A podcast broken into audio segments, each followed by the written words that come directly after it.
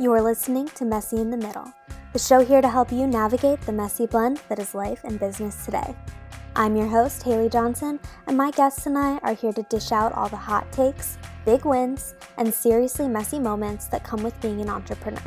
So grab another cup of coffee, you know you want to, and let's get into it.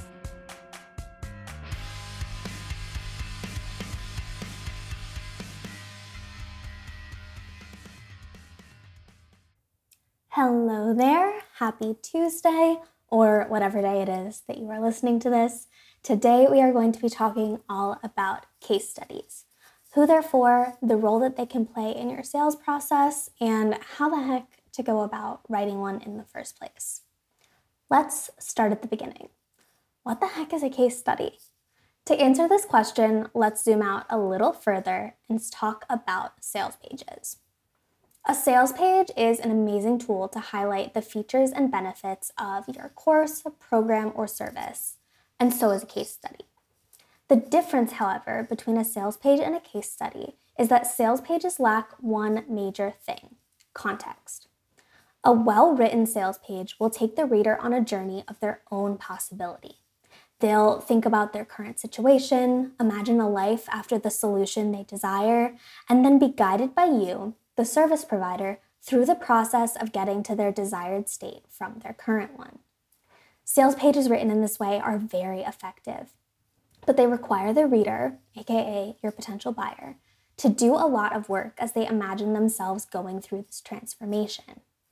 A case study, on the other hand, will take the reader through the journey of someone else's experience helping them to truly connect with the possibility of their transformation by experiencing that journey alongside someone who has been in their shoes before. Where sales pages tend to lead with facts, case studies lead with feelings, guiding your reader through the transformation you provide, all in the words of your happy client or customer. Case studies dive deeper into the before, during, after experience even if that means highlighting a messy middle that a sales page would otherwise overlook, of someone who needed your offer, sought out that offer, and said heck yes to working with you, and then came out the other side with a stunning transformation. A case study gives the reader the context that they need to see that this experience is possible for them too. Now that we know what a case study is, we can begin to dissect who is best served by having a case study as an opt in or feature on your website. In my experience, case studies serve high ticket service providers, coaches, and consultants better than any other type of provider. This is because when you provide a service at a higher cost, the transformation tends to be more impactful than you can really convey in a simple sales page and the ideal client or customer may need a bit more handholding to be ready to purchase than if you had a lower ticket offer because there is a more abstract transformation and maybe a little bit more at stake financially. Case studies facilitate this handholding by showcasing other happy clients or customers who may have been in a similar situation to your potential clients reading the case study. It's like getting a recommendation from a trusted friend versus just Googling a restaurant and discovering that there are no reviews anywhere. You're much more likely to trust the recommendation than the restaurant website, or at least I am. This is not to say that other providers can't benefit from case studies, but if you fall into one of the categories mentioned above, it's a pretty safe bet that a case study is a good next move for you to make. If you're listening to this episode and thinking a case study might not be right for you, I encourage you to head over to haleyjohnson.com slash quiz to uncover which opt-in is right for your business, your audience, and your goals. That's haleyjohnson.com slash quiz so that you can uncover which opt-in is right for you. But Haley, I'm sure you're soft screaming, frustrated in your car, stuck in traffic, listening to this episode. I already know what a case study is. How the heck do I write one? Do not worry, friend, I've got you covered. Figuring out how to write a case study is often a not so fun experience. Different industries have different standards for writing case studies, and simply Googling how to write a case study can send you down a rabbit hole of advice that is, let's just say, less than helpful. So I'm gonna break it down for you as cut and dry as I can. At its core, a case study has three main components an introduction, where the writer sets the stage for the case study struggle. What was the client or customer experiencing before they decided to pursue the solution? A middle section where the writer introduces the solution and shows the experience of the user or client or student going through the steps of the solution. So they had a struggle, they sought out a solution. What did that solution provide logistically? What did that feel like? What was that experience like? And then three, a conclusion, which shows the reader what life is like on the other side of the case study struggle now that the solution has been implemented. So, what does that transformation actually look like? And what does it feel like or accomplish for the buyer? That's it. In some industries like marketing, where it is really easy to show progress through facts and figures and statistics, or branding, where a visual before and after can often speak for itself. Writing these case studies is as quick of a process as listening to this podcast episode. But if you want to dig even deeper and create an experience for your reader, an interview based case study is the way to go. Now, you can conduct your interview however feels best for you, or if you're shy and don't like or just don't have time to ask your clients to wax poetic about how much they love you, you can hire someone else to do the interview for you. But here is a basic framework. The first step to interviewing a case study subject is the simplest, but it's also the most nerve wracking. You have to ask.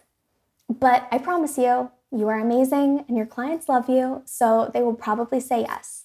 Just send a simple email along the lines of Hey, I loved working with you and would love to feature your experience when I talk to other potential clients. Do you have time for a quick interview?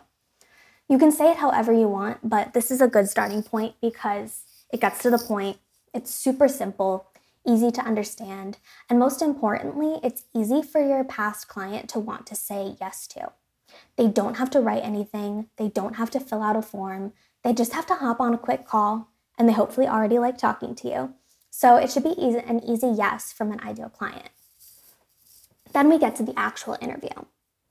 So we have those three key components to a case study the before, the experience, and the transformation. So we start at the beginning. Ask your case study subject what were they feeling before they decided to work with you? Did they have a conflict that they were working to resolve, a struggle they wanted to overcome? What did they try to do to solve the problem, resolve the conflict, or keep the struggle at bay? Did it work? What made them keep looking for a solution? What made them choose you? What is it about your solution, your offer, your client experience that made your case study subject say hell yeah to working with you? Why are you different? What made you stand out? You might have your own answers to these questions, but if you ask your interviewee, their answers might surprise you. Then we get to that second stage, the experience. What did working with you feel like? How did your experience meet their expectations? How did it exceed them? If you're looking for feedback, you can also ask if there were any places where you failed to meet expectations but that's not necessarily the purpose of this interview, so we're not going to talk about that right now. What made working with you an experience worth talking about? A transformation worth sharing? A lesson worth learning? And then we get to that conclusion stage. How much time has passed since you worked together? What have they learned in that time? How have they or their business changed, gotten better, grown, what did working with you give them that they didn't have before? These are the types of questions that I ask the clients of my ideal clients when we work together for a case study project. Working together and getting a testimonial is such a great accomplishment, but seeing someone go through the case study experience is so much more than that. It's emotional, it's transformative, it's truly spectacular. And if you think about this framework, you can totally accomplish it. After the interview, you will have everything you need to write the case study of your dreams. And if you don't want to write a case study yourself, you can hire me to do it for you.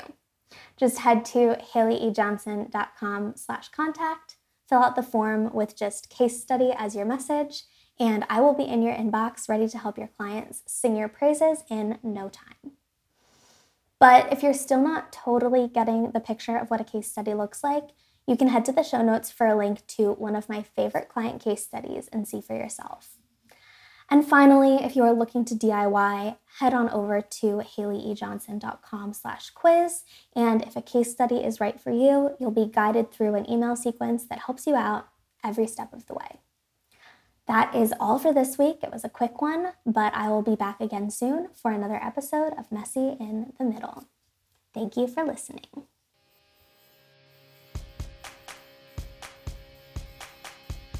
Hey there.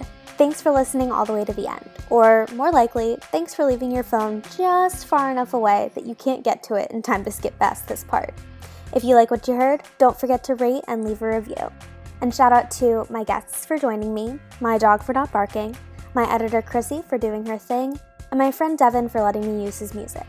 You can check out all of the links for the podcast, anything mentioned in today's episode, and the amazing people who helped me put on the show in the show notes. Bye!